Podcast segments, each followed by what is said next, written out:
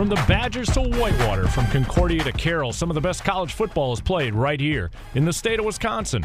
Alongside the professor, Dan Underberg, and our producer, the Polish pipe bomb, Jeff Orlowski, I'm Don Wachulis.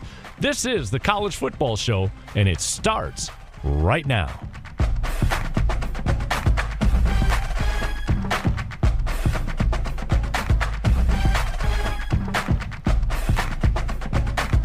Hey, once again, welcome in. This is the season finale of the College Football Show right here on 1057 FM The Fan as we'll be wrapping things up on the football side this evening. We're going to be moving to Sundays at noon starting December 2nd. We'll be on from 12 to 2.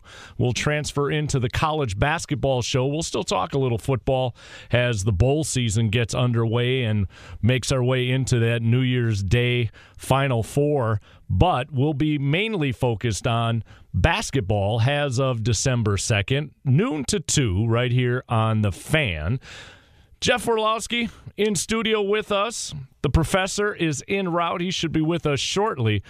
But, Jeff, last week, Saturday, it was the Badgers who uh, almost saved the season from a fan's perspective. Yeah. By coming back the way they did. Now, I looked at it this way, Jeff. The fact that we've heard Aaron Rodgers all week long after the debacle that was last week, Thursday in Seattle, constantly talking about that galvanizing moment. This team needs a galvanizing moment, whether it's on the field, in the locker room, a speech, whatever the case may be.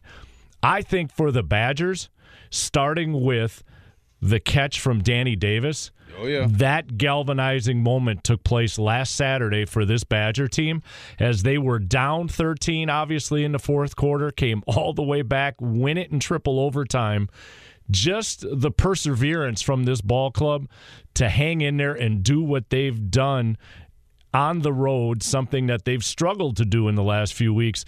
This to me now could be the turning point, at least on a confidence level, because going into Purdue, and I'll say at least the first half of the Purdue game, I was I was very afraid going into next week in the battle for Paul Bunyan's axe, even though it was at home against Minnesota. The way that team had been playing had more question marks than answers.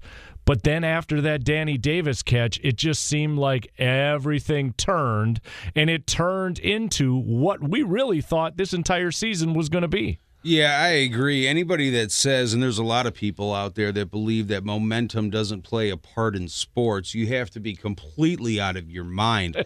that was just a perfect example. You get that one handed, just beautiful grab, and then the everything swung Wisconsin's way you know, it, but that said, I am still not all that confident going in to the Minnesota game. You know, it took, you had Jonathan Taylor 321 yards on the ground. You had Jack Coan 206 yards in the air, two touchdowns, not a pick, and you still barely beat Purdue. Now, in fairness, though, Purdue has played extremely well the last few weeks. They've been riding that momentum ever since the win against Ohio State. Now, right. they, have lost a couple in there. I'm not saying they're on a complete winning streak, but their confidence level is at a much higher uh, plateau than what Wisconsin is going into that game at home with some of the wins that they've gotten this year and some of the close games that they've been in. But again, it was the mistakes early on, Jeff, that kept that defense on the field. And that defense has been put into situation after situation after situation. And it's the one aspect of this team going into this year that we knew was going to struggle just because they're young. Right. You got freshmen on each end playing cornerback. It's just a very, very young group that has learned and developed as the season has gone on. But again, the penalties and mistakes and the fact that that offense in that first half seemed to work its way through three and out, three and out, three and out, constantly put that defense on the field and not always in the greatest of field positions. So, yeah, I hear what you're saying about the fact that Taylor ran up all those yards. Coan played very respectable yeah. uh, on the road at Purdue. But that offense, until that Danny Davis drive, I'll call it the drive that, that culminated in that Odell Beckham like catch, it wasn't until that point that the offense really just started to gain, as you just said, momentum. Throw analytics out the window. It it's about momentum sometimes in a game. Yeah. You you can put up all the numbers you want, the graphs, the charts, whatever you want to place in front of you to make your decisions, but sometimes momentum dictates what's taking place on the field, and that's exactly how the Badgers then wrestled everything back in their favor and then lo and behold, yeah, it took three overtimes, but they they got the job done. They did, and you know, but you could say what you want about confidence with Purdue. You know, I'll give you confidence, and I'll take talent. And we play ten times, I'm going to win at least nine of them. That, yeah, and there's you, truth. You match up the talent level on who's on the Badgers and who's on the Boilermakers, and tell me that they're the same because they are not. But but you know, it's a very this whole season's been very un-Wisconsin like. Okay. The last few years, it's been great defense, great offensive line play. We're not seeing either one this year, like you said. The defense, yeah, we you know they're going to struggle because they're young, uh, lots of young you know freshmen and and and everything like that playing and all that. The offensive line has been bad. And you yeah, know, they have not they have not played up to the preseason hype. That's for sure. Not played up to a uh, Sports Illustrated cover. Well, maybe they have. Well, when you yeah, take, with the curse. When you take the curse of Sports Illustrated, maybe that's exactly what's taking place, and we're finally coming to realize it. It could be. You know, Barry's got to sit there, and the next time SI calls. Uh, tell him I'm busy. Tell him the entire the entire athletic department is occupido, and they are not allowed in the building whatsoever. Oh yeah, yeah. That number is going to be permanently blocked. Uh, yeah, that's been. You know, yeah, it, that has been taken off the old iPhone right there when it comes to Sports Illustrated. On the defensive side, T.J. Edwards, Ryan Connelly, 19 tackles, three for a loss, but the defensive player of the game has to be Andrew Van Ginkel. Andrew Van Ginkel on one play is able to chase the running back down for Purdue. I don't have his name in front of me. Knocks the ball out of his arms. It goes into the end zone. Badgers get the ball on the 20 yard line, and he was on his way to the end zone. Andrew Van Ginkel Another time, guy is headed for the right corner, wrestles him out of bounds at the one. Defense makes a stand. It leads to a field goal. Yep. So there's four points less than really what anybody thought Purdue was going to get at that point. And then I think for me, the one that happened that I, I can't say is the most significant, but has gone the most unnoticed was with about oh, two minutes to go, a minute 30 to go. I don't remember what the time was on the clock. And we were forced to punt after stopping Purdue, and the kid nailed a 40 plus yard punt. Who was down there to make the, ta- the tackle? Andrew Van Ginkel. I mean, that play right there on special teams, not allowing Purdue to make themselves get into the Badger half of the field, which then forced them, after a nice defensive stand, to punt and let this thing then go to overtime. Andrew Van Ginkel almost single handedly assisted that defense in making sure that the Badgers were going to stay in contention throughout that contest. Yeah, he it just seemed like he was all over the field. It, it seemed like there was like five of him on the field it because it didn't matter, you know, when he was uh, uh, picking up his two sacks. So he was in the backfield you know, he was 10 yards downfield making plays. He was 25 yards downfield making plays. There had he had to have cloned himself, and there had to be six or seven of them out there. It felt like that, and I'm sure Purdue feels the same way, thinking that every time we believe that we have him blocked, and especially the one when in the I think it was the first quarter where he tracked the running back down for Purdue, comes from behind, knocks the ball out. You could see on the play that the angle that he took, and I don't know if it was necessarily the the angle that he took was wrong, but it didn't lend itself towards making the play on the sweep. So all he did was U-turn and kept a full head of steam, not assuming anybody else at the linebacker core or the cornerback or the free safety was going to have the ability to come over and make the tackle. All he did, if you watch that replay, is simply U turn with a full head of steam, make his way down the field, and then before you know it, boom, out comes the ball touchback, Badger football. Maximum heart, maximum effort. You know, obviously, those are two things you can't really coach. And uh, like you said, he didn't sit there and depend on the guys behind him to make the plays. He took it in his own hands and went and made them himself. It, you know, it's the effort that we wish that we saw from the professional football team here in Wisconsin. And, uh, you know, just what a day. What a day for It- Van Ginkel. It was. And and you talked about heart and effort. Well, let's go back to the aforementioned Jonathan Taylor. Three touchdowns, 321 yards on the ground. Probably of those three touchdowns, none more important than that final one in overtime, where there were a couple of occasions on his way to the end zone where he could have, you would think, go down. Some running backs would have, because there was contact and there was sufficient contact. Yeah. It wasn't like anybody was playing two handed tag. Guys were hitting him in the thigh, the knees, and he found a way to maintain his balance and will himself in. And I know time and time again in all of the different post game interviews that Taylor gave, he kept talking about the seniors, wanting to help the seniors make sure they go out on a good note, wanting to make sure the guys who paved the way that he took advantage of it and he starts paving the way himself. His heart, his effort, if he's not still in an ice bath as of Tuesday evening, boy, I'll tell you what, there there was a kid who deserves a couple of days off before that Minnesota game. Yeah. Yeah, 321 yards. Uh, like you said, his body took a pounding, but, you know, same thing. Just the heart, the drive, you know, unreal. Absolutely unreal.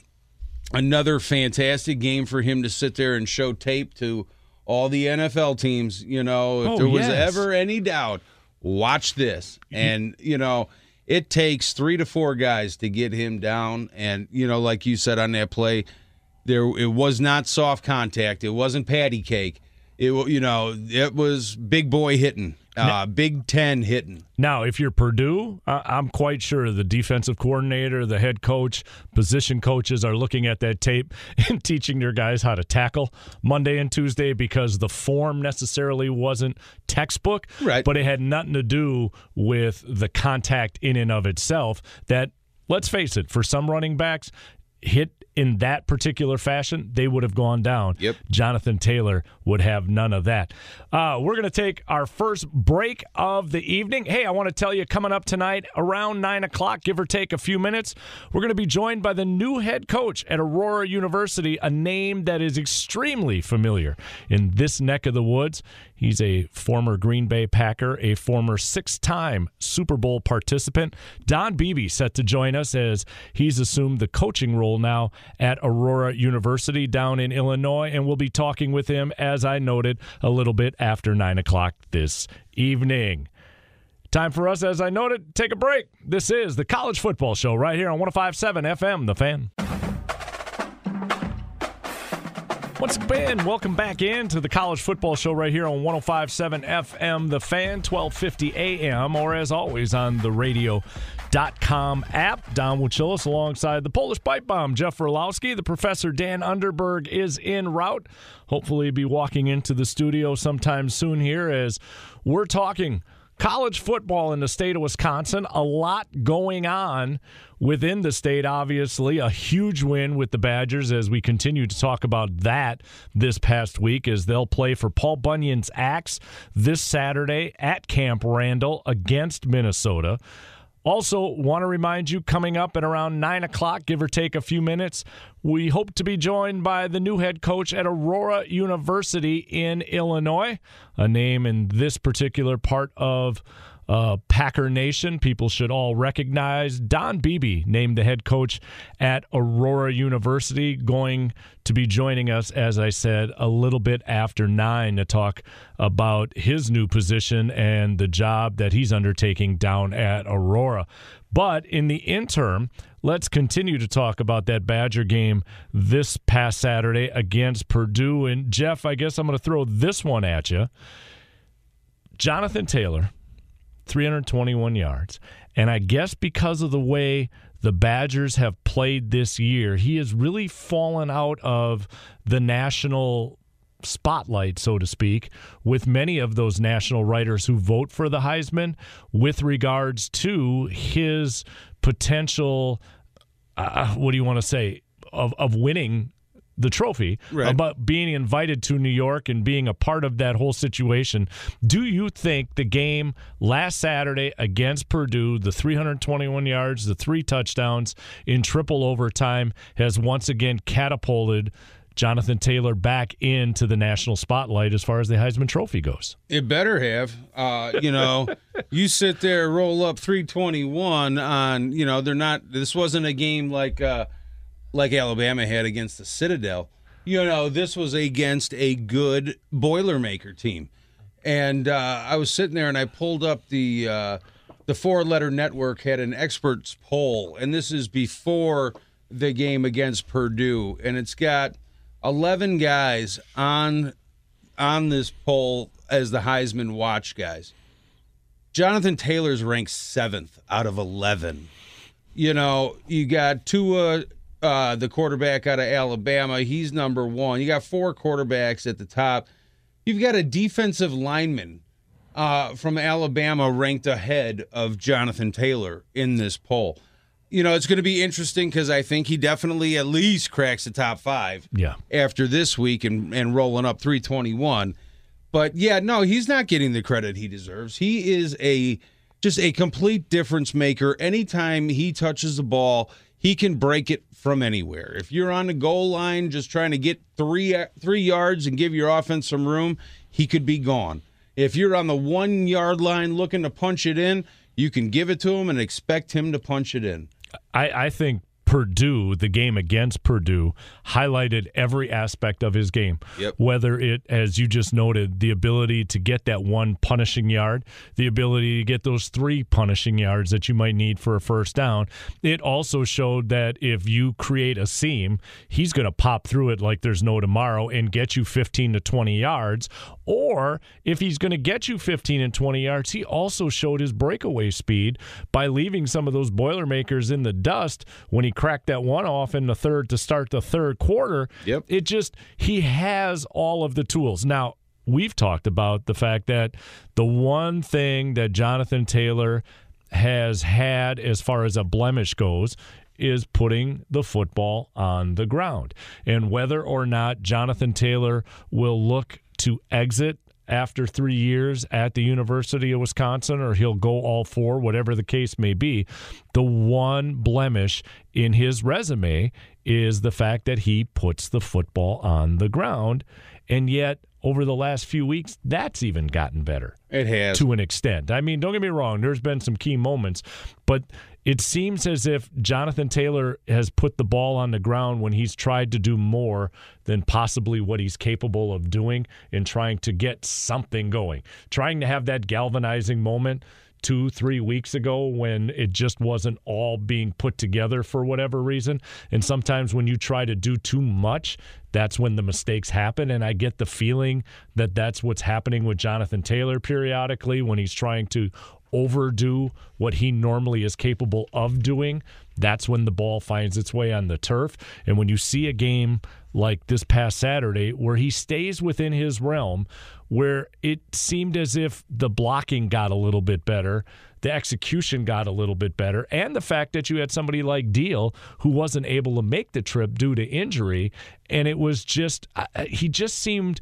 I hate to use the word more at ease when you ran the ball for 321 yards, but it there was a comfort level with the amount of carries that he was getting last Saturday, and I think that went far and away into why he was and the Badgers were successful again down in Purdue. Yeah, 33 carries on the day. That just shows that he can be an absolute workhorse. Like you said, he showed all facets of his game. You know, he had the 80 yard touchdown run, the third TD of at least 70 yards this season alone. Okay. Uh, the three, you know, he rolled up the 331 yards. That's his sixth 150 yard game plus this season. Six of them. Yeah. Okay. And then he showed in the overtime session, scoring two touchdowns in overtime, that he can be counted on when your backs are up against the wall and, you know, when it's money time and when the big players need to make the big plays, you give the ball to Jonathan Taylor. Jeff, the only reason we're not talking about every single game being over 150 yards, it goes back to that Northwestern game. And let's face it, that Northwestern game was such an anomaly for for the Badgers in the fact that it was Jack Coan's first start. It was the Wildcats putting nine in the box. I mean, they they were overloading the box like there was no tomorrow because they knew all the Badgers were going to try and do is run.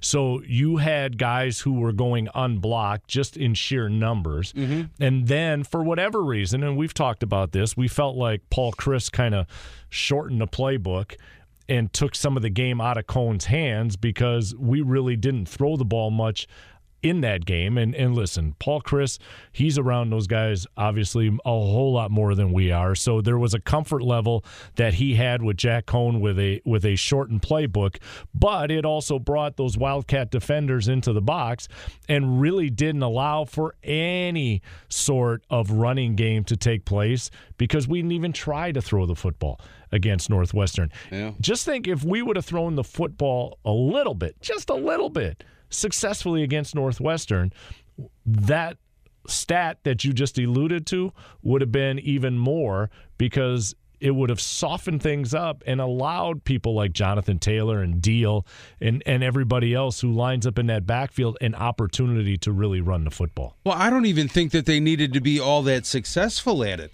If I was Chryst, I would have told Coan, listen, man, I want you to sit there and throw the ball 25 yards – but I want you to throw it out of bounds. I'm going to have, you know, Danny Davis running down the sideline, throw it five feet over his head, 25 yards down the field, just to show Northwestern that you were going to try to stretch the field a little bit. And maybe that alone would have softened it up. Because obviously the kid was nervous. First start on the road, Big Ten play, you know, all that. So there was a lot on his shoulders. Paul Chryst did him no favors. But I agree with you 100%. If, you know, he could have completed at least, you know, eight to 10, you know, semi decent passes in that game, it would have softened it up. Or, like I said, I would have sat there and just thrown magic at him and, uh, and tried to, you know, throw the ball out of bounds, but just show him that you're willing to take a deep shot. You know, after what we saw this past week with Jack Jack Coan and Alex Hornibrook, and then you saw the catch from Danny Davis. And you've seen over the course of this year, just ever intermittently, ever so often, a catch here by a tight end, a catch here by another wide receiver. And I know last week on the show when when Sparky was in for a moment and you and, and Dan and I we were all talking about the fact that for once it seems as if Wisconsin has receivers. Yeah. Something that we really haven't been too gung ho about in I don't know how many years. And we finally got them, and then we're struggling to get the ball to them. But in that second half, and maybe it was the fact that the the Taylor runs kind of just put confidence in everybody because Coan even looked more confident, and he put. Davis's catch is, remarkable. Yeah. But Coan put that football in the only place it could go. If he underthrows it, it's intercepted. If he throws it a touch higher, well, it's in the front row of the stands. If it's anywhere but where he put it, there's no way that catch is made. And yet it took an unbelievable one handed catch for it all to come together. But Coan even seemed to have more confidence in being able to trust his receivers and put the ball wherever it needed to be and just you guys go ahead and go get it. Well, and a lot of that is because of the big day of Taylor. The defensive linemen couldn't just pin their ears back and go full on, full bore right at him. And so that had to help. But Coan was, you know, very, very good. The fact that the Badgers were down two scores in the fourth quarter and we were able to sit there and a force overtime, then go to triple overtime to win the game. You know, he he definitely showed some onions in this one. It and, was it was for me uh, the irony that we talked about last week on the show with the Badgers and the Packers, where we sat there and said, "It's amazing that we're wishing the Badgers." would be able to throw more and run less, and we're wishing the Packers would run more and throw less. Yeah. And then I'm watching the, the game this past week, And we've been talking, or at least not we've been talking, I've been listening on this network, people talking about Aaron Rodgers and the issues and the troubles and the inability here, there, and everywhere. And one of them is stop waiting, throw the ball to a spot, let your receivers go get it. And that's exactly what Coan did on Saturday night. He started throwing the ball to a spot and letting his receivers go get it, and and success be as it may. Yeah, yeah, it was. You know, you got to give Paul Chryst uh, a lot of credit. The offensive game plan that they came up with, obviously, you know, uh, me saying that I, I just kind of threw up in my mouth a little bit because that's that's what makes me sick about like college basketball, which we're going to start next week. Is you know, uh, if I'm a college basketball coach and, and my star player is uh, is Mister uh, Wachillis over here, and you know, you shoot, uh, you go for 60 points. Oh man, Coach Pipebomb was fantastic yeah. on his game tonight. But then the next game, you shoot 0 for 20 well, it's your fault and not mine. Right. So I get all the credit and none of the blame. So But that goes that goes with the quarterback position though, doesn't it too? Well, as yeah. much as you were talking about Paul Chryst, you know, quarterbacks always win you games, yep. but they never quite lose you a game. And that that always can be a bone of contention, I'm quite sure, with a lot of the guys who play that position. Time for us to take another break. As we said at the top of the hour, give or take a couple of minutes. We hope to be talking with the new head coach at Aurora University down in Illinois, former Packer, former Super Bowl champ, Don Beebe. Set to join us here on the College Football Show. We'll get to more college football coming up next. This is the College Football Show right here on 1057 FM, The Fan. Once again, welcome back in to the college football show right here on 1057 FM. The fan, the professor, Dan Underberg, is in studio. Made it safe and here. sound. Yeah, it's a it's little nice. warmer in here. Uh, as we continue to uh, talk about the Badgers, now look forward a little bit as they'll be playing for Paul Bunyan's Axe this Saturday at Camp Randall against Minnesota. And Dan, I'll start with you. This is a team that has beaten Purdue, lost to Illinois, got crushed by Maryland. I mean, they've they've lost games that you look at it on paper and you go, eh, except I, I, I dare to say now Maryland after what Maryland did against Ohio State and coming ever so close to winning that game, Mm-hmm. but at the point when they were playing, you looked at it and went, ah, Minnesota's got a chance and laid an egg. And then they go in against teams that you thought, ah, they should get crushed, and they win a game, Right. which gives you kind of a bit of cause going into Saturday's Oh, sure. game for Paul Bunyan's axe. Yeah, I don't I don't know which Minnesota team we're gonna see. There's there's a bit of a multiple personality thing going on here. I um Go ahead, say it. well, I, we were off air and I refer to it as Sybil. Yes. You know, and and I, I just look at this. I don't know what to make of this Minnesota team coming into Camp Randall. The way Wisconsin comes back against Purdue, wins, you know, gashes them for for all that all those running yards, and then at the same time you'd think, okay, they'll, they'll be able to do the same thing against Minnesota. Except, I can't. I don't think anybody can explain the Golden Gophers right now. They're just a weird a weird football team. And I don't think anybody can really explain the Badgers at this point No, because point. even looking at as as Jeff and I were talking in the show, you look at the game against Purdue and it really was a tale of two halves. Mm-hmm. That first half again, you just kind of went, okay, here we go again. Penalties, Yep. putting the defense on the field in in three and outs because for you offensively, you're, you're unable to get a first down. You got guys on the field who are getting exposed sometimes just because I think they're tired mm-hmm. and they're young.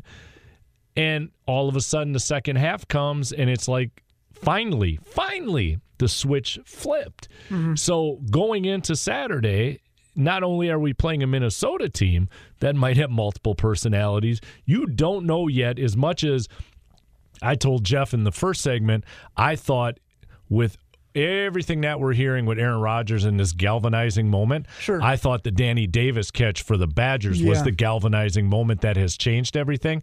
And I hope I'm right because then that would mean this team would start the game on Saturday like they finished the game against Purdue. Well, if if if that moment by Danny Davis, the runs by by Taylor, and then ultimately the overtime victory, three overtime victory, if that's not a galvanizing moment, I don't know what is. Right. You know, I, I just at that point, I mean, we've been waiting all season for a moment like this.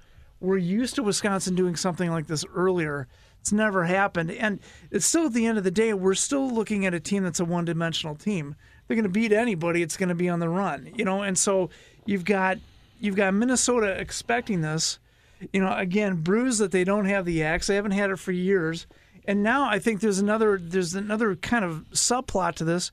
You've got an offensive line that wants to get their running back to 2,000 years and at least invited to the Heisman Trophy, you know, award ceremony. And you've got another team that wants to make sure that absolutely doesn't happen. So I, your guess is as good as mine for Saturday. I have no idea. Hey Jeff, here comes the next guest that we have to put on the table.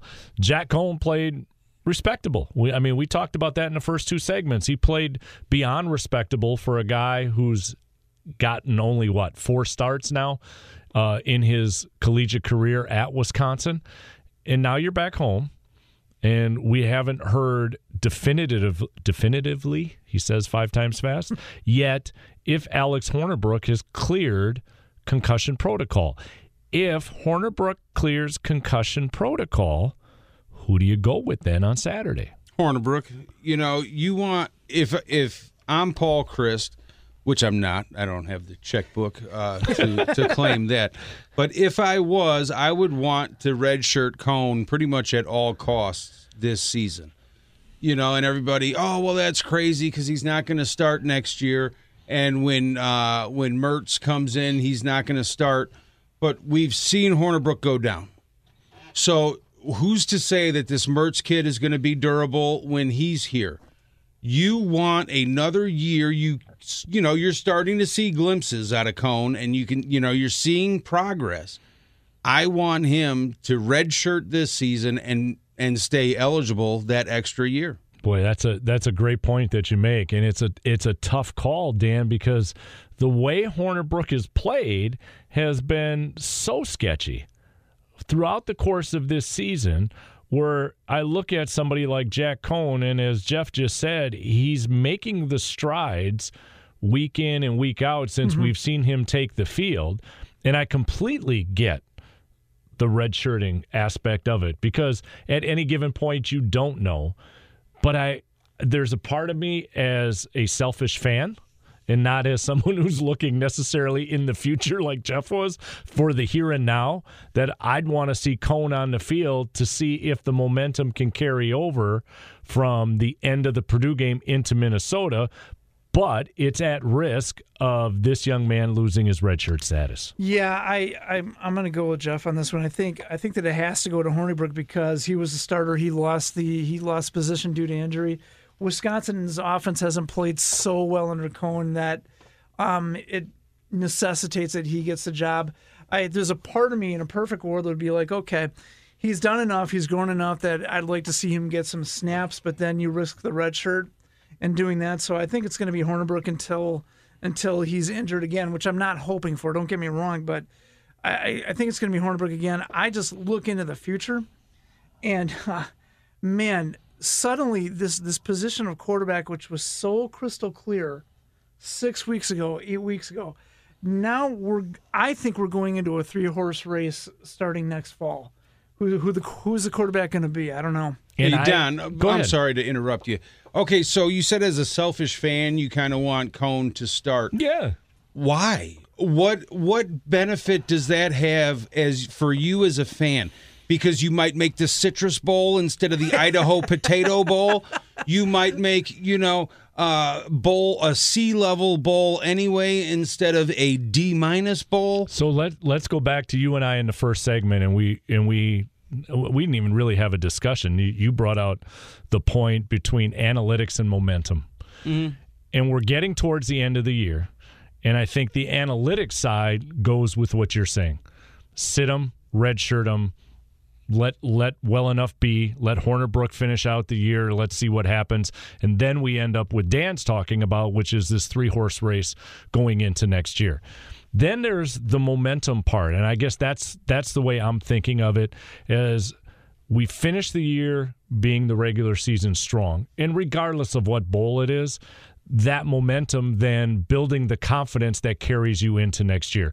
So for me, it's the momentum side of the brain over the analytic side of the brain, not necessarily what bowl we're going to get into, but more of can you get that head of steam rolling again so that going into next year the confidence from from that particular perspective is higher than just worrying about the analytical side but don't you think that the college football bowl structure in and of itself destroys your momentum? Say wisconsin comes out and they win the axe 107 to nothing. Okay. Okay so now oh god the momentum's rolling. Well guess what? You got a month off. And then you're going to play a bowl game. So all the bowl game is talent versus talent. There's no mo you can't carry momentum a month. So, you know, then it's just line up and and who's better for the most part. At least that's that's how I look at it. Yeah, no, I hear what you're saying. I just again, it to me it's about having that that what has started as a snowball build into something much bigger at the bottom of the hill. And I understand on the on the way down the hill, it gets interrupted. It gets paused. it sits for a while. It waits, and then it continues, hopefully, to roll again. It turns into so, ice. Yeah. Turns into yeah, all, all of that meteorological crap that goes on as it makes its way down the hill. But I, I guess again, for me, it's more about building momentum and confidence because that defense is incredibly young, and you're going to get quite a few of them back. The offense, you have the potential to get quite a few of them back because we've seen, at least on the offensive line, the injuries that have taken place. We've seen young guys that have had to next man up, and those guys are going to be back. So I just, I guess for me, I'm already looking into next year, not so much the Idaho Potato Bowl or the Redbox Bowl or or, or whatever bowl game we're going to be invited the to. Minus bowl. I like yeah. that one best.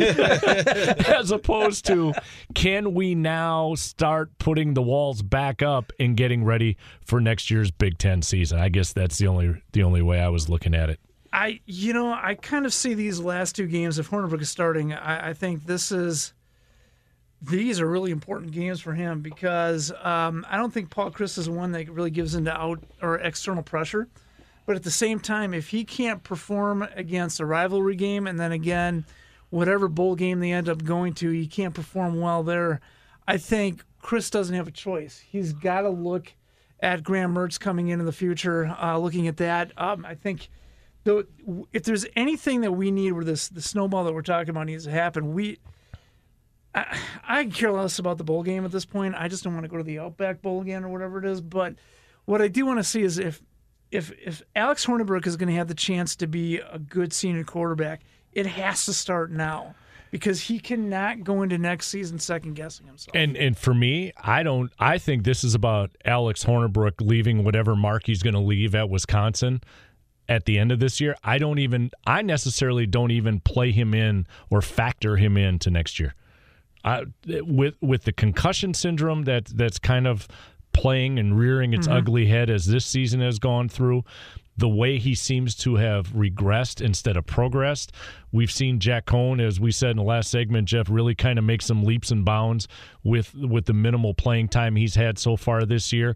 With the addition of Mertz next year, I I almost can see Alex Hornibrook as your number three instead of your number one. That's tough. That's tough to sit mm-hmm. there and tell that kid, "Hey, man." You know, sorry, but you're way, you know, go sit on the bench. No, no, farther down, farther down. Go sit on two benches over. You know, go help Bucky. Yeah, yeah, Alex, yeah maybe he'll dress as Bucky next year. yeah. You know, it is tough. You know, for me, I would like to see Coan come in as, you know, maybe one, and then Mertz as as one B, and then Hornibrook. You know, you better come with some wow factor and uh, you just you just made my point. The only the only difference is you gave him a participation medal. I did instead of a clipboard. I did. Okay, all right. So I'm, I'm, I'm glad I'm see through. I'm gonna go. I'll just throw in, throw in on this really quick, which is Hornibrook gets starting nod next year because he's the senior. They've got three years invested in him, but he's gonna have a short leash. I think unless it's a concussion issue all the way through. Um, he starts next season regardless. All right. So with that, Let's take a break. When we come back, we'll wrap up this Badger forecast going into Saturday as they play for Paul Bunyan's Axe. Don't forget, top of the hour or within a few minutes thereof, we're going to be talking with Don Beebe, former Green Bay Packer and Buffalo Bills, six time Super Bowl participant, who is now the head coach at Aurora University. And we'll get to all of this next. This is the College Football Show right here on 1057 FM, The Fan.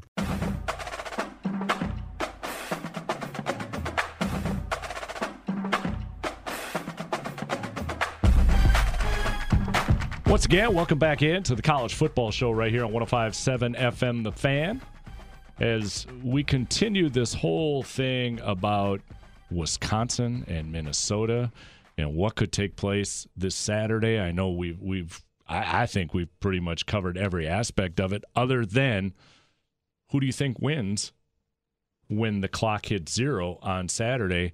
Professor, give me a prediction. Oh yikes! Um, Maybe you know, during we, a commercial, I should yeah, have forewarned I, you. My Sorry. goodness, we Wisconsin has had this axe for so long now. I just, I just think it might be time that they lose it for a year. I hate saying that, but um, I'm just not a believer in their consistency yet. I hope that uh, Taylor gets over 2,000 yards, but I, I, I don't have a score. I just feel like it's going to be Minnesota this year. All right, Jeff, what do you think?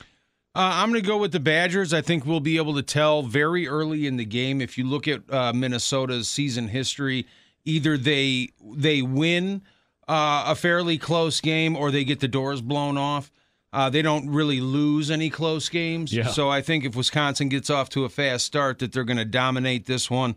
Uh, give me 31 to 10. 31 to 10 the polish pipe bomb is predicting i, I think jeff said it again right off the bat it's going to be can wisconsin get off to a decent start they can't they can't they can't continue to have the first halves like we've seen where they just kind of meander their way through and then all of a sudden wake up in the second half like they did against Purdue. You can't give Minnesota any reason whatsoever to feel like they're in this game.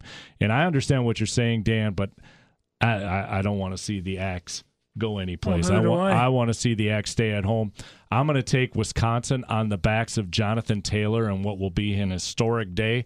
At least I believe I'm going to take them 31-17 they'll get the win at Camp Randall. Hey, when we come back after this commercial break, we're going to be talking with former Green Bay Packer Don Beebe.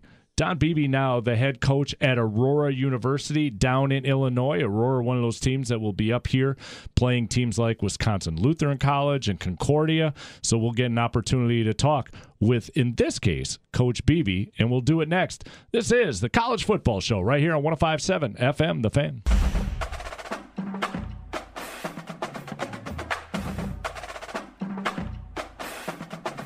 Welcome back into the College Football Show right here on 1057 FM, The Fan, 1250 AM, or as always on the radio.com app. Pleased to be joined now on the Great Midwest Bank Hotline, a name that is really familiar for people, football fans in this area. He is now the new head coach at Aurora University. He's former Green Bay Packer and Buffalo Bill, now known as the head coach, Don Beebe. Coach, how you doing? I'm doing great. How about you guys? We're doing fantastic. Can't thank you enough for taking uh, some time here uh, to join us on the College Football Show because I'm sure life has taken a very interesting turn now that you've been hired at Aurora. Coach, being early on in this process, what's the to-do list like like you sit down you get all of the fanfare the introductions the pats on the back and all of a sudden you walk in the office and it's time for you to really get down to business what is the to-do list the itinerary look like right now for you Well, it's a grind. There's no doubt about it, but I, I love every minute of it. And, you know, our, our main focus right now is I'm just putting my staff together. Um, we got to start hitting the road recruiting. Uh, so we're forming a list on the recruiting uh, aspect of it. I got to meet with compliance. I got to meet with admissions. I got to several meetings with human resource. Um, so it's it's uh, it's a never-ending job, to be honest with you, but it's it's a lot of fun. don when did you know that coaching was going to be your calling once your playing days were done I knew pretty much right away. I just felt like I wanted to impact uh, younger people and obviously through sports. So uh, coaching was uh, something I definitely was going to get into. I, I started House of Speed training athletes right out of you know retirement in '98 uh, when I left the pack. Um, but I knew eventually I was going to get into coaching, and I started at the high school level. Did that uh, as a head coach for 10 years, and then did it four more years as an assistant offense coordinator.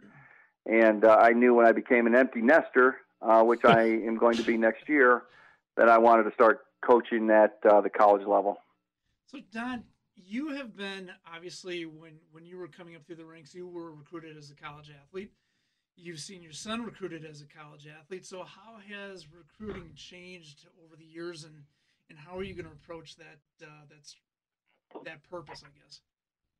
Yeah, I think the biggest thing that that has changed in recruiting, uh, obviously, social media is a huge difference uh, than when I was coming out. Um, but I think the biggest thing that that these coaches are looking for nowadays, and that has changed over the years, is is character.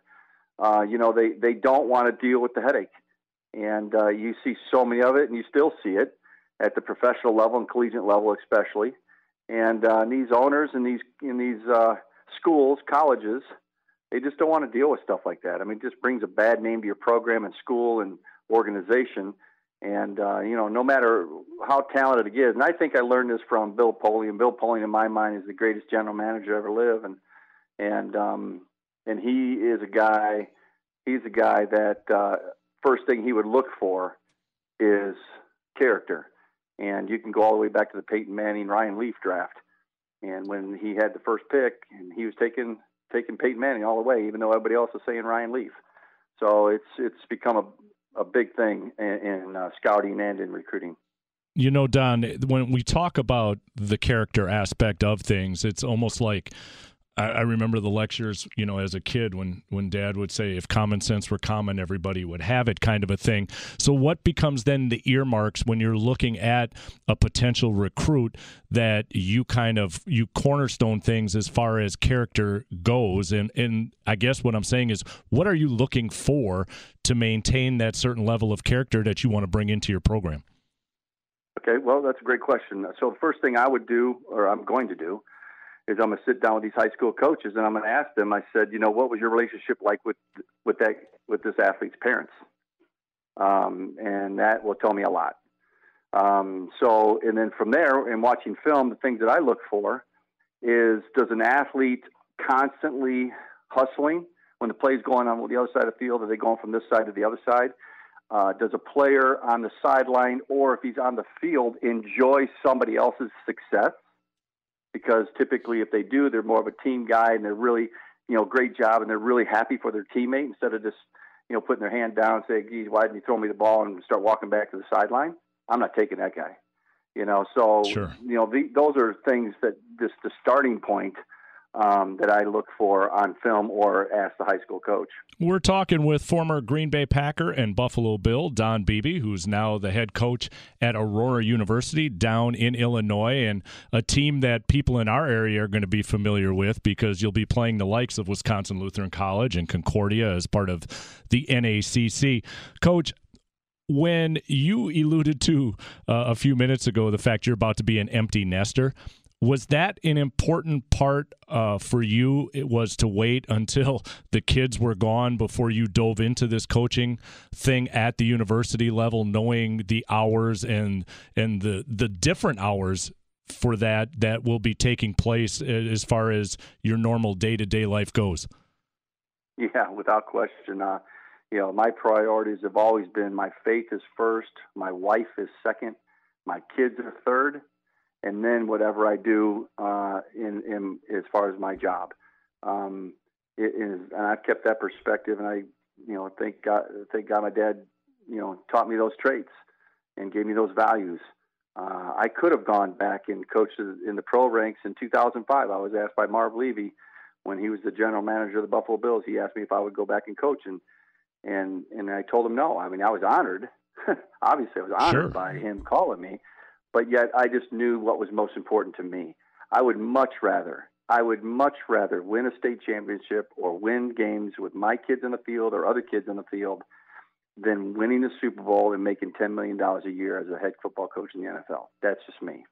All right, Don. So you you've you've played the game. Obviously, you've got sons who have played the game or are playing the game. Excuse me, and you and you've also been a coach. What has those three perspectives kind of come into molding how you go about as a coach? And what what have you learned as a coach now that you look back in your playing days and go I didn't realize all of this was taking place while I was in the huddle or you know jumping into formation as we were getting ready to go well as a coach you know you you certainly got to know all aspects of the game. As a wide receiver playing I just knew how to run routes and catch balls and learn what the defense is doing to me okay uh, now I got to know what a kicker does.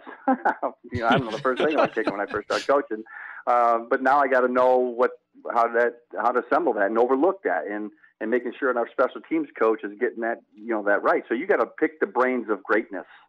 And so when I retired and knew I was getting into coaching, I took a lot of notes and I talked to a lot of people. And then you learn as you go. And, and one of the things when you go to the NFL, let's say, you know, a lot of the, my friends have gone that way. What do they do? The first thing they start out with typically is quality control. Quality control is a very hard, tough job. It is 24 7 on that screen, you know, learning how to implement defenses and offensive schemes.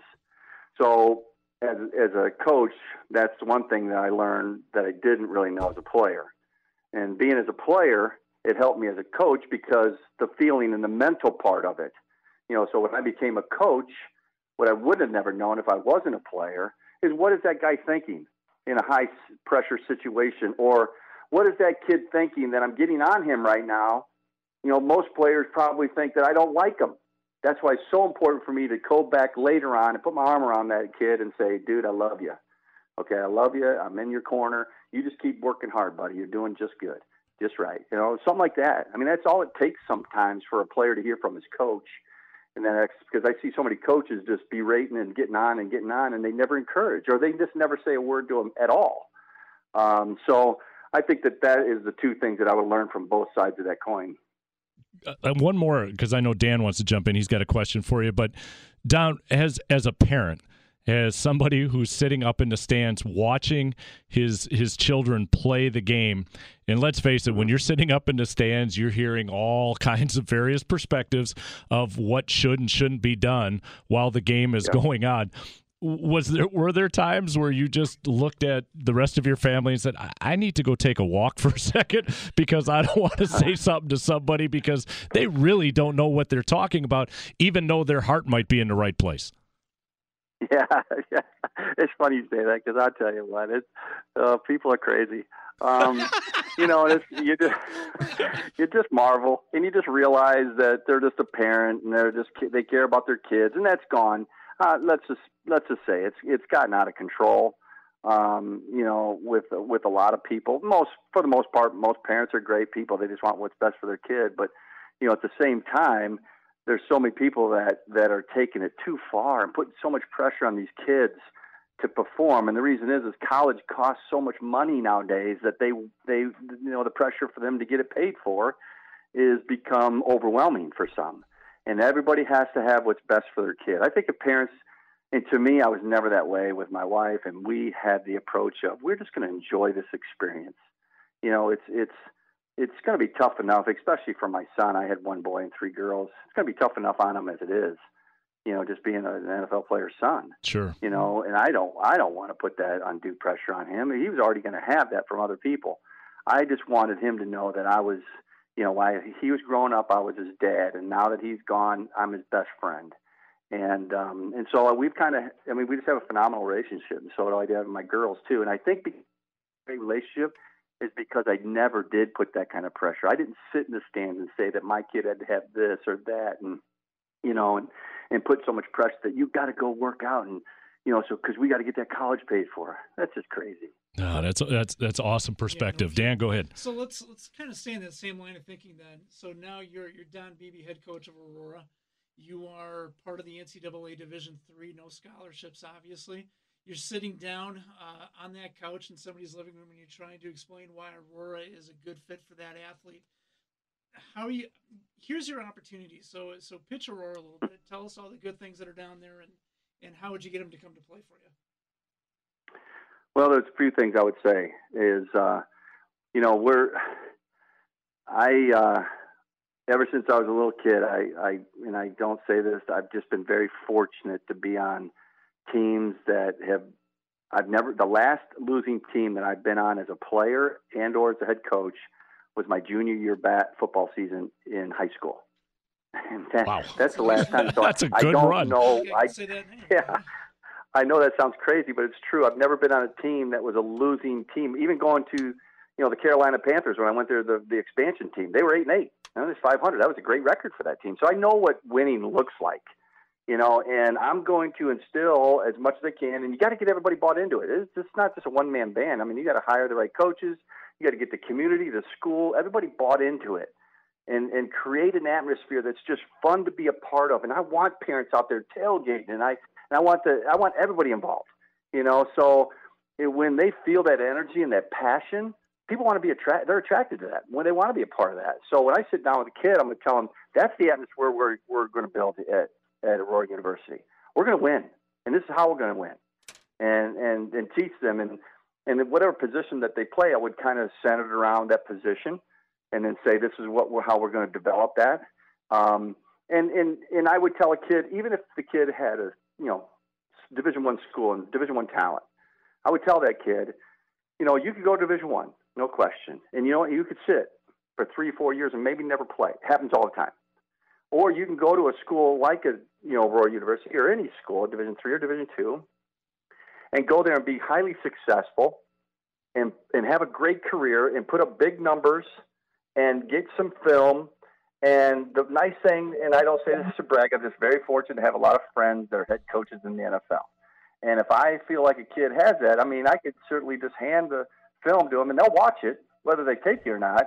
I can't do anything about that. But I think it would give the kid like that great opportunity to maybe go on to the next level to have that dream. And again, we're talking a very small percentage is able to do that.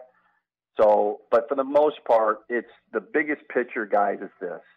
I want 99% of those kids that are never going to have a chance probably playing the NFL is just to enjoy that experience of four years of college football and get a great degree and then go be a great worker, a great employer, employer, whatever that is. Be a great husband, be a great father. I mean, those are all the principles that I, I'm going to teach them along with our staff um, because I see so many kids just go to these schools and they, it's just a miserable experience, you know, and that's a sad that just saddens me big time. Yeah, Don, I don't think it's it's a matter of bragging. I think it's the fact that your network includes some NFL coaches and, and it doesn't matter what realm of life you're in. Sometimes you, you need access to showcase, I guess, what your skill set is. And so that's essentially what you can provide some of those students that might end up at Aurora. I want to change gears just a bit because we've only got a couple of minutes left here. Has a parent now watching your son play professional football? What's that been like? And what have the conversations been like between you and your son about the various things that happen at the professional level? I, you know, I'm, I'm again. I try, to, I try to let him just be his own man. Uh, even though we talk every day, sometimes two times a day. You know, um, you know, our conversations basically center around, you know, how you doing, how you feeling, and how things going, and just your day to day deal. I mean, we're best friends, you know, and um, and so it's just we talk like our, we're best friends. Uh, you know, he's a grown man now. Um, so uh, to me, I don't I don't really get nervous. I, I mean, it probably sounds kind of crazy and strange, but it's, I just I'm, I I want to enjoy this so much as a parent with Diana, my wife, that however long this ride lasts, just enjoy it and have fun. I'm not sitting here putting pressure. I'm not putting pressure on us as parents, and so I don't typically. I and this may sound really strange. A lot of times you'll see me in the stands, and I'm just got a headset, it, earpieces in my ear, and I'm listening to worship music. So it's kind of kind of crazy, I know, but I just kind of block the crowd out, like you said. I mean, hearing these people behind me be coaches and screaming Yeah. like that, I just kind of block it out with some music. That, that's a great way of going about it. That that's just that that's something I think a lot of people who are doing the yelling could could actually take as a as a tip. Hey, listen, before we let you go, I got to ask you this: with the way the game has evolved, especially within the NFL. How different might your career be with the way the offensive rules are set now within the NFL? Would your numbers be that much more astronomically higher? Do you sit back and go, "Boy, I wish I was playing today as opposed to 20 years ago"? Just the way the game is situated now. Yeah, I mean, obviously, then I always, I always use the analogy of the guys that played 20 years before me are saying the same thing when I played. Yeah, so that's true. It's all relative, and it's you know, and I and I and I'm just I'm just glad that it is because I don't think my son would have played my era because I was more of an outside speed guy and you know he's more of that slot guy and the slot guy really didn't come. It kind of started with Andre Reed and the Buffalo you know offense, but it really came to fruition with you know Wes Welker, and um, and now every team has that Wes Welker, and so Chad fits that mold perfectly. Um, so with that respect, yeah, I, I know I would have had more catches and and you know because they're throwing it 50, 60 times in a game. Sure. But at the same point, um, I ain't complaining. Man, I had so much fun. I wouldn't. I got no regrets at all. That's awesome. I love your perspective and what you're going to bring to Aurora University. Don, thank you so much for uh, taking some time to join us here on the College Football Show. Best wishes, best of luck, and we'll see you up in these parts when you're taking on the likes of uh, Wisconsin Lutheran College and Concordia. Sounds good, guys. Um, I appreciate you having me on. Uh, that's that's awesome. We appreciate you taking that time. As we said, that's head coach Don Beebe now at Aurora University, joining us on the Great Midwest Bank Hotline. When we return, we'll continue to look at the D3 playoff action that took place this past week and what took place has set life up for something that we were hoping for last week at Whitewater. We'll talk all about it next. This is the College Football Show right here on 1057 FM, The Fan. What's good? Welcome back in to the College Football Show right here on 1057 FM, The Fan, 1250 AM, and as always on the radio.com app. Once again, remember that this is the season finale of the College Football Show as we will transfer into basketball and we'll move to Sunday starting December 2nd. Are we taking odds on how many times we're going to say the college football show when it's the college basketball show? You know what? I think it was only once this year I flipped them. But yeah, that first Yeah, that is- 1st I'm- week it's I'm to be three. that first week is going to be one where can we can we delete tape, rewind, do something. But anyway, the college basketball show December 2nd, Sundays from that point on noon to 2 right here on the fan as we continue talking D3. Dan coach Beebe was awesome, wasn't yeah, he? Yeah, he was man. I could, could have kept that going for another half hour, hour. It's just, it's just his attitude, right? He's a positive guy, Yes. and it, you just kind of soak that up. So I can, I can only imagine what it's got to be like to sit in the room with him, potentially being recruited or being coached. I mean, you- just can't get enough of that. Yeah, and when you're when you're talking about some of these kids who get mystified, I, I'll say it that way by college scholarships and this thought of going D1, this thought of the dream continuing, because mm-hmm. for many that's what it is. Oh, It's yeah. about the dream continuing. If you listen to what Don Beebe said, which was, "Hey, you know, you can come with me. I've got this network." And and I'll say it again, like I said during the course of that interview, it's not bragging; it's who you know. Right. Yeah, some of your friends are head coaches in the National Football League. It's it's nothing to uh, kind of roll back from. It's something that you should step up and really be, I, I guess, proud of the fact that that's your network. Yeah. And as a young man, if he's coming into my home and saying, This is my network and these are the people I have contacts with, and if you fulfill your obligations and you have the kind of success we think you're capable of having, this is where I can at least, as he said, send the tape. Now, what they do with the tape, that's another thing. But let's face it, in the business world, when you when you know somebody and you hand them a resume it's still on them to then take that resume and and go forth with it if they choose to. Otherwise just like a tape it ends up sitting on somebody's desk until somebody decides to do some spring cleaning and then into the recycling bin it goes. Yeah, and I think I think it's important to, too to talk about you know Beebe's approach to this. He's not offering this to everybody. He's only giving it to the students that, after a while, have shown that they are capable of doing this. I Yeah. remember reading about uh, Charlie Weis when he was in Notre Dame, and he would do his recruiting, and his recruiting pitch was essentially, "Here's my cell phone. Who do you want to talk to?" That's that's not what Beebe is doing. Beebe's talking about kind of the whole person, the, the whole character element of the student athlete he's potentially bringing onto his team. Into that university. And then, yeah, if you're able to grow and mature and become that player, if you're the right kid, if you're the right guy, yeah, I, I'm happy to put that out there in front of you and, and potentially get you in front of some coaches. But that you know that's not going to happen to everybody. And I, you get the sense Don that he's willing to tell people that too. It's like, yeah, it's just this is just not going to happen. No, I think I think he's afforded that credit with the number of teams and the type of success he had in the National Football League, especially the type of player that he was. Yeah. He was really a uh, a grinder, so to speak, Mm-hmm. you know, had had talent. Now I think that's the one thing that gets overlooked. He he had talent. He had great speed, he had hands. He just as he said, it was a different time and era from which he played. So he had to do some grinding, and he did that. And that's what maintained himself throughout the longevity of his career.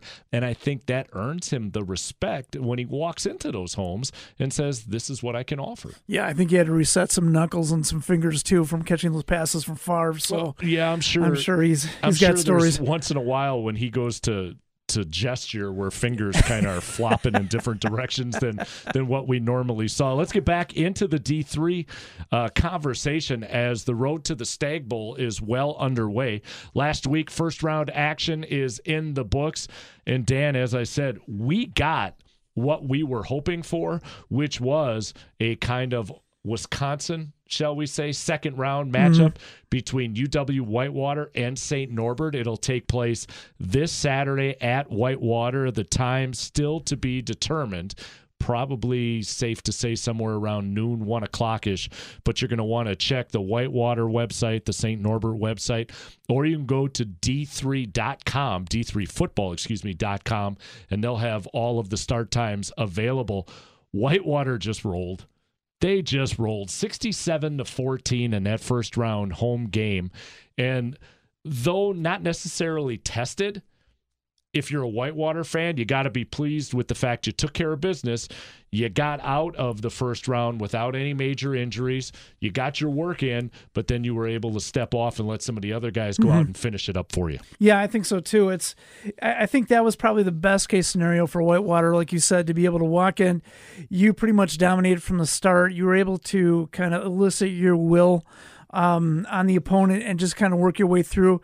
You keep your guys warm, keep the momentum going, keep the confidence going, and then move into the second round. You don't have to worry about at some point, man, how did that happen? And getting nervous about, you know, a, a mistake here, mistake there. That just wasn't the case.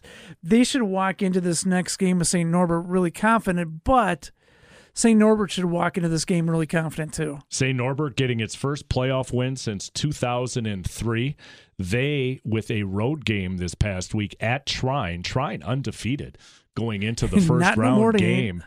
31 to 7, St. Norbert wins. Mm-hmm. The the player though of the game for St. Norbert of St. Norbert, Matt Gergon, scores twice in 19 seconds on the defensive side. A fumble and a pick six in 19 seconds really kind of put Trine in the rearview mirror of St. Norbert. I mean, they were they were in a battle, but once Gergon got those two touchdowns, they were gone, and Trine never had a Wow. chance. Thank you so much. I worked I worked all weekend on that one.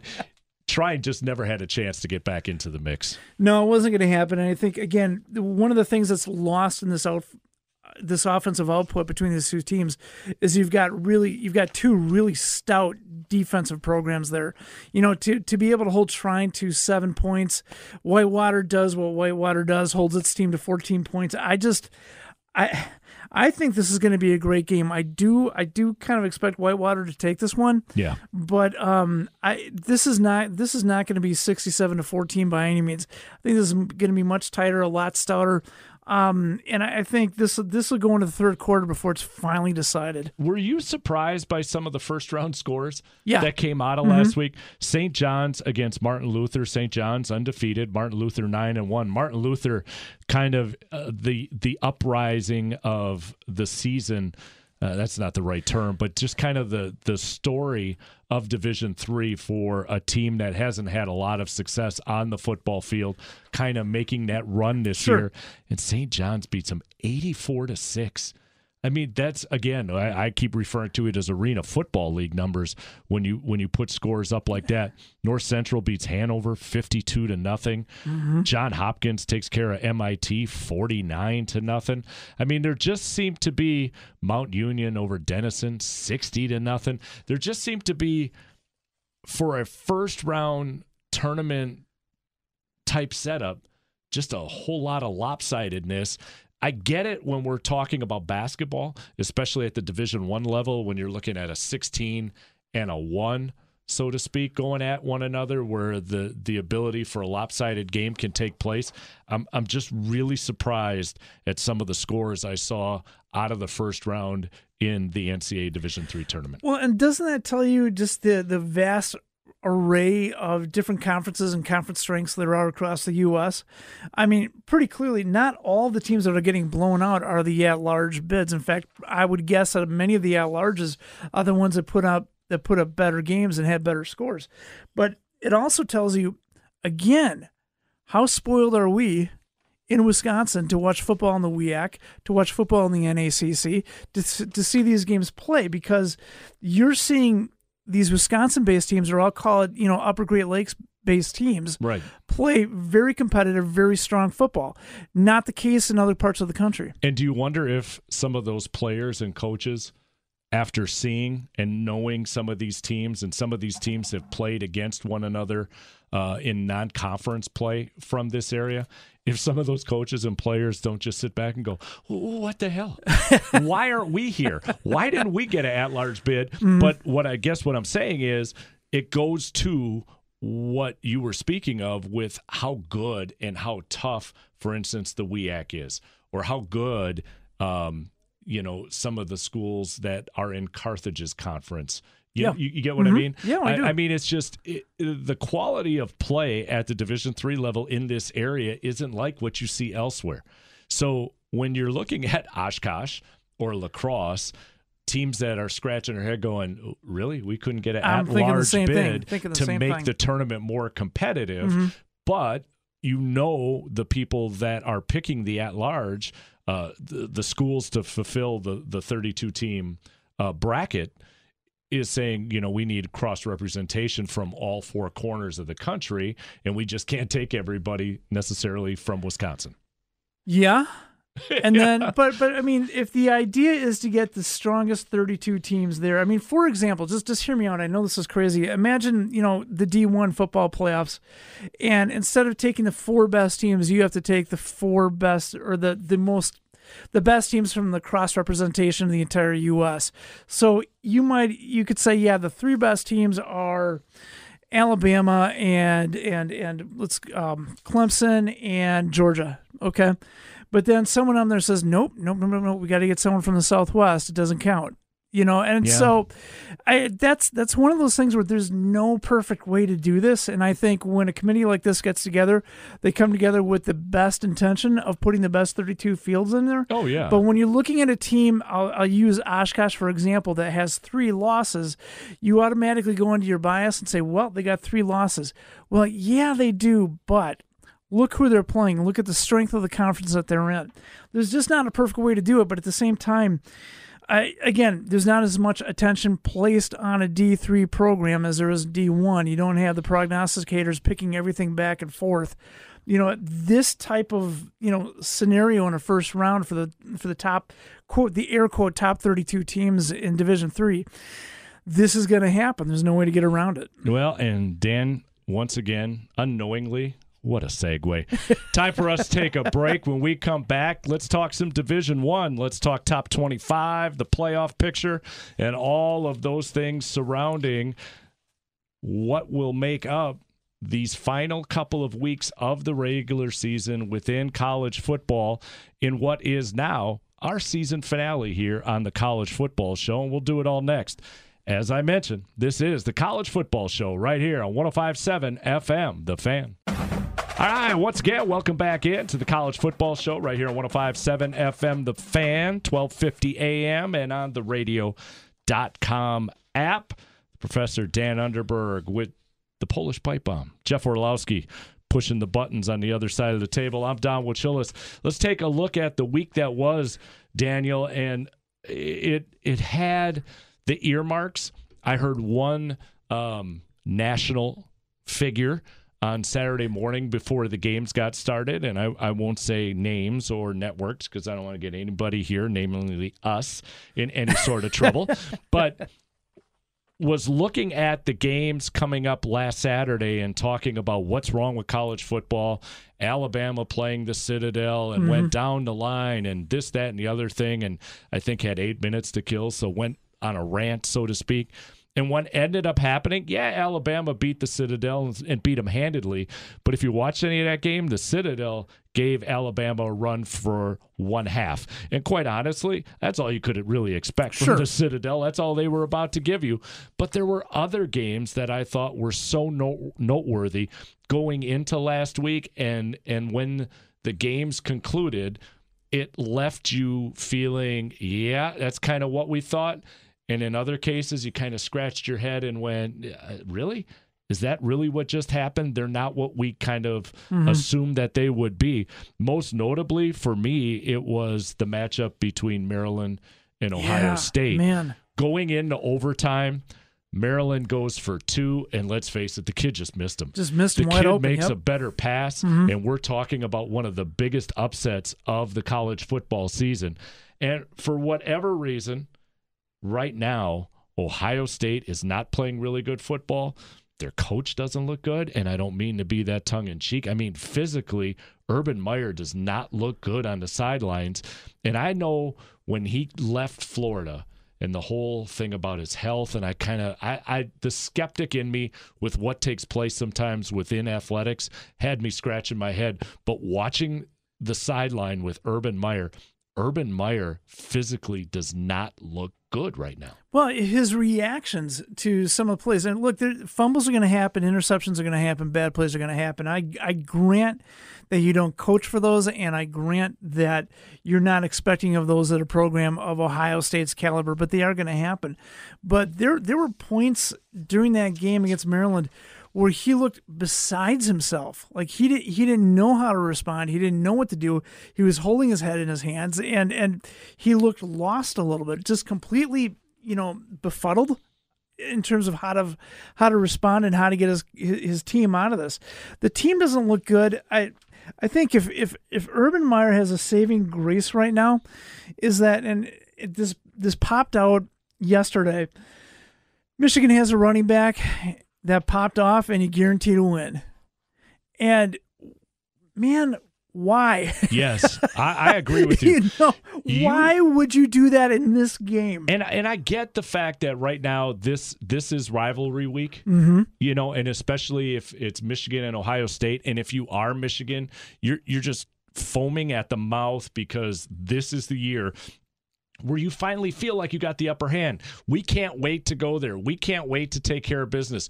We can't wait to just destroy Ohio State, but keep it in house. Why are you giving a team like Ohio State locker room fodder to hang things up on everybody's locker and say, look what they're saying about why are you trying to wake a sleeping giant? Right. Now, I get it. it. They gave up 535 yards to Maryland. Mm-hmm. Maryland, of all teams, you gave up a lot of yards, and this defense is not playing well as far as the Buckeyes go. But they have an offense that can keep you in the mix. I just, I agree with you. Why do you want to wake a sleeping giant?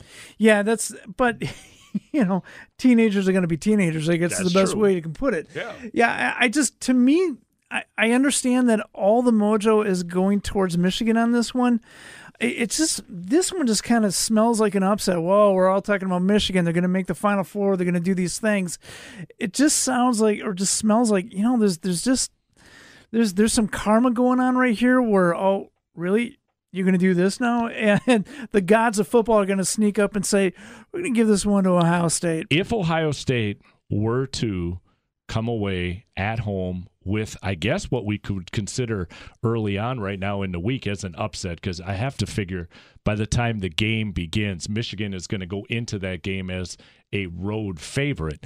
But if Ohio State were to win, imagine what that now then does to the top four, the top 25, just the the stirring, so to speak, that will take place.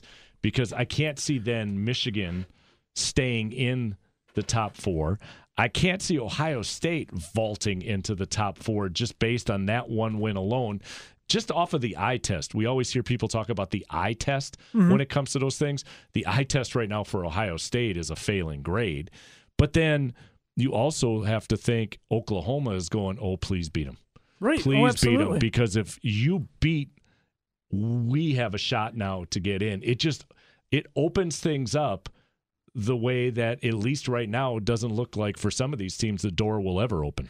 Yeah, and you look at you look at Oklahoma, and they've got one of the most dyma- dynamic players in the in the NCAA right now, and we we get caught up, and I will assume that the community can can get caught up in this stuff too, in terms of of who do you want to see play in the Final Four and manage that. I think it's going to be this is probably the best two weeks of the year in college football because you've got a rivalry rivalry week followed by um, your your championship games and this is these are these two weeks now where everybody can go topsy turvy. I think it could start with an Ohio State upset, and while I'm not predicting it, it, it could easily get completely screwed up if USC walks away with a win over Notre Dame. Then that leaves you with your top two over there.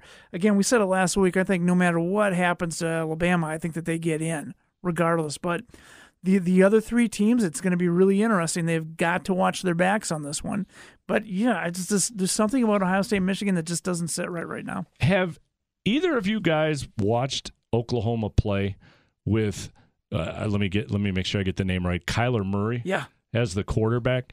Jeff, remember watching the old baseball films of like Babe Ruth from 1932 truck around the bases at just that little faster speed than what is normal? Mm-hmm. That's exactly how Murray runs. Uh-huh. It's unbelievable how fast this kid is, but he takes those little short steps. And I kept waiting for to hear that that old uh, Piano music PA in the background. and the PA announcer going, you know, Ruth hit one into the seats, and that nasal as he's running down the field because the way this kid moves, that's the first thing I thought of was like an old 1930s baseball. Uh, not not film the footage of a game when the speed was just a little faster than normal. This kid is so fast, it's unbelievable. Yeah, he is. He runs like the road runner and all that. yes, and uh, you know that offense just looks amazing. And the and the worst part is, from a size perspective, he's never going to get a look in the NFL because if I'm not mistaken, he stands at five nine. So you know a general manager is not going to take a chance on a guy who they feel can't see over their offensive tackle or guards in order to make a throw. But that's a kid. The way the CFL is played, I can see him going up north into Canada and having a very successful professional career because he's just too fast. His athleticism will overlook much of the the detracting factors that he has just from a size perspective as long as the head is on straight. Well, isn't Drew Brees too short to play quarterback in the NFL? And I think he's had a uh, pretty, uh, pretty darn effective career. Uh, you know, not I'm not saying, I'm just saying. you know, uh, front runner for the MVP uh, this season and all that. So, you know, they might want to look past that little bias and give this kid a shot. Jeff Orlowski, the voice of reason, ladies and gentlemen. You got you got to love, you got to have him on the show. You got to. All right, one other thing before we have to take another break. Uh, Notre Dame. Every time I think Notre Dame has hit that point where okay, here comes the hiccup, they win. Not only do they win, they beat a really good Syracuse team this year and, and beat them handedly. But what were they thinking with those uniforms? what Hideous. were they thinking with those uniforms? I get the pinstripe pants. Understood. You're playing in Yankee Stadium, a little nostalgia, understood. But those uniforms so reminded me of when the Packers go to the Acme uniforms. Mm-hmm. And both of them I do not like. But overlooking that, Notre Dame has met the challenge each and every week. Yeah, they have. I, I remember starting the season thinking, well, Notre Dame's being overrated again. Here we go. But they, to your point, they have they have met every challenge that's been put in front of them.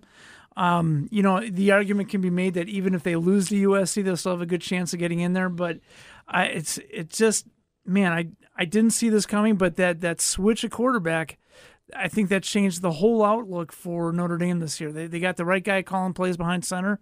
Uh, there's they, they appear to me more than ever before. They're a confident football team. Now I'm not saying they're going to beat Alabama by any by any means, but this is the most confident I've seen Notre Dame play, even in those ridiculous uniforms.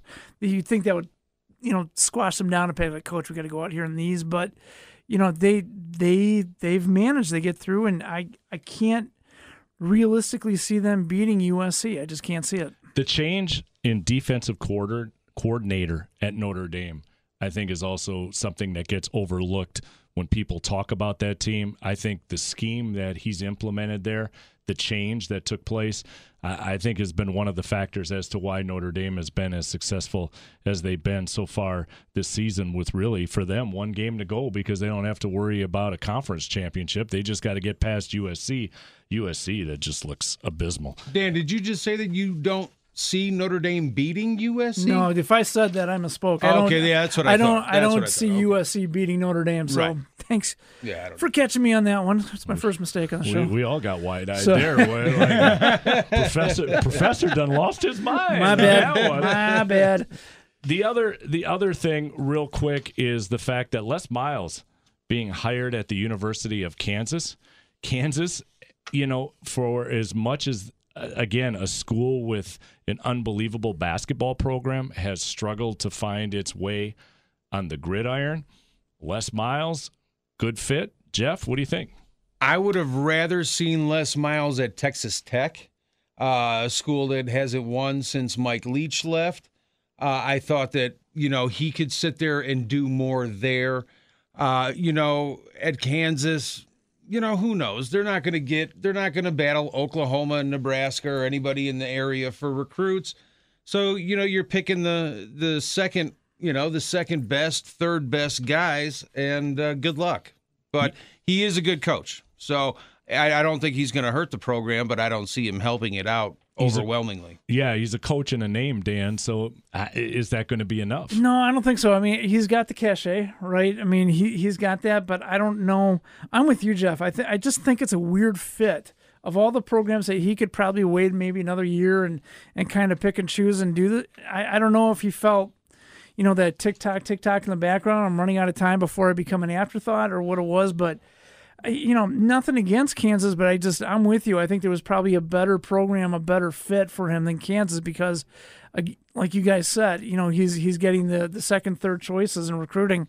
You know, Kansas will always be a basketball school first, like the way Kentucky's always a, a basketball school first. Yep. So, I don't I don't see that as being a huge change for Kansas. It really has to be something in the blood because when you think of these guys who get nice jobs on the four letter network or on Fox or whatever the mm-hmm. case may be as an analyst when all you have to do is basically what we're doing sit back and talk about football. And obviously, you've got probably more knowledge when it comes to the X's and O's and how things should be devised that you still want to jump back into the recruiting, the stress, and everything else that comes a part of coaching more power to him and and let's see let's see what he can do because we've seen what uh, Stoops has been able to do at Kentucky which is make at least the football team relevant and who knows what Les Miles will do at Kansas not necessarily that they're going to win a national championship but if he can make that team relevant with what has taken place on the football side at Kansas, he goes 500, a game above 500. They'll they'll have parades for Les Miles going right down Main Street. Time for us to take a break. When we come back, last time for the season that we shovel the funk on the football side, and we'll do it next. This is the College Football Show right here on 1057 FM, The Fan. One last time, welcome into the College Football Show for this season. It's time, as we noted, to Shovel the Funk. Shovel the Funk is being brought to you by Americana Apparel. Whether you need t shirts for an upcoming event or team jerseys and gear, Americana Apparel has you covered. Owner Jim Van Acker will provide you with unparalleled quality and service for all your custom silk screening and embroidery needs. Check them out at their website, AmericanaApparelLLC.com. Once again, that's AmericanaApparelLLC.com. Americana Apparel, the official outfitters of the college football show. So, one last time, gentlemen, let's run around the horn for this season of the college football show. Your final shovel. Mr. Orlowski, the floor is yours. Okay, two shovels for me. One goes to you, Don, and you, Dan. Thank you both very much. What a fantastic year this was. And it's always a treat to be on the air with you guys. My second shovel, UCF. The glorious UCF dominates again, perfect on the season. And finally, they're starting to get some credit. They jump past LSU and Ohio State. Now, number eight in the playoff rankings. It's about time. It is about time. And you're right. After watching that game Saturday night, thinking that, all right, Louisville, I mean, not the greatest team in the world, but a respectable team. Yeah. And the way UCF just kind of ran them right out of the stadium. Uh, The UCF has got something to be fussing about, that's for sure. Dan, go, please. Oh man, I, I'm sorry guys. I'm going to take the easy out on this one. I, I got to go with Jonathan Taylor, Wisconsin. He, I'm watching that game on Saturday. They're down 27-14, and I tuned out. I just stopped watching. There was no reason to continue watching. And all of a sudden, I turn around and well, they got another touchdown, and then they got another one, and then he runs for 17 yards for the score, and he runs for was it 324, 326 around those lines. Just an incredible performance by that guy. So just. um just just incredible and i hope he gets the invite to new york and jeff the feeling is mutual so thanks for everything man Amen. The first shovel goes over to the Polish pipe bomb for everything that he's done. And I know Dan and I agree on our behalf to make this show run as smooth as it done. Has it done? well, almost Has it got there we almost Gosh, got it's there. getting late. You the man, Jeffrey. We do appreciate you. My shovel for this week is going. It's a split shovel, more of a spade. Oh, going each way. okay. How do you like that for Oh, for the final haven't gone there episode? UW Whitewater and St. Norbert, who each won their first round games in the 2018 version on the road to the Stagg Bowl, will now face one another this Saturday at Whitewater. Again, make sure you check the website to see the time for that particular start. You got to figure it's sometime between 12 and 1. Who are you picking in that one? I'm going to take Whitewater. Dan and I were talking, you know, it could be a close one, but I think Whitewater takes care of business and moves on to round three, which will be the quarterfinals on the 1st of December. So it, it it should be a good contest. And for anybody who can't get out there, make sure that you go to uh, the UW Whitewater website. They'll be broadcasting that game live with the music in the background. Time for us to get up out of here. One last time for the pipe bomb, Jeff Orlowski, the professor Dan Underberg. I'm Don Wachillis. Thank you so much for being a part of our season this year. We switch to college basketball, noon to two, starting Sunday, December 2nd. It's time to go. Have a great weekend, everybody. Enjoy the football, and we'll see you on Sunday, December 2nd at noon to talk some college basketball. Good night, everybody. One last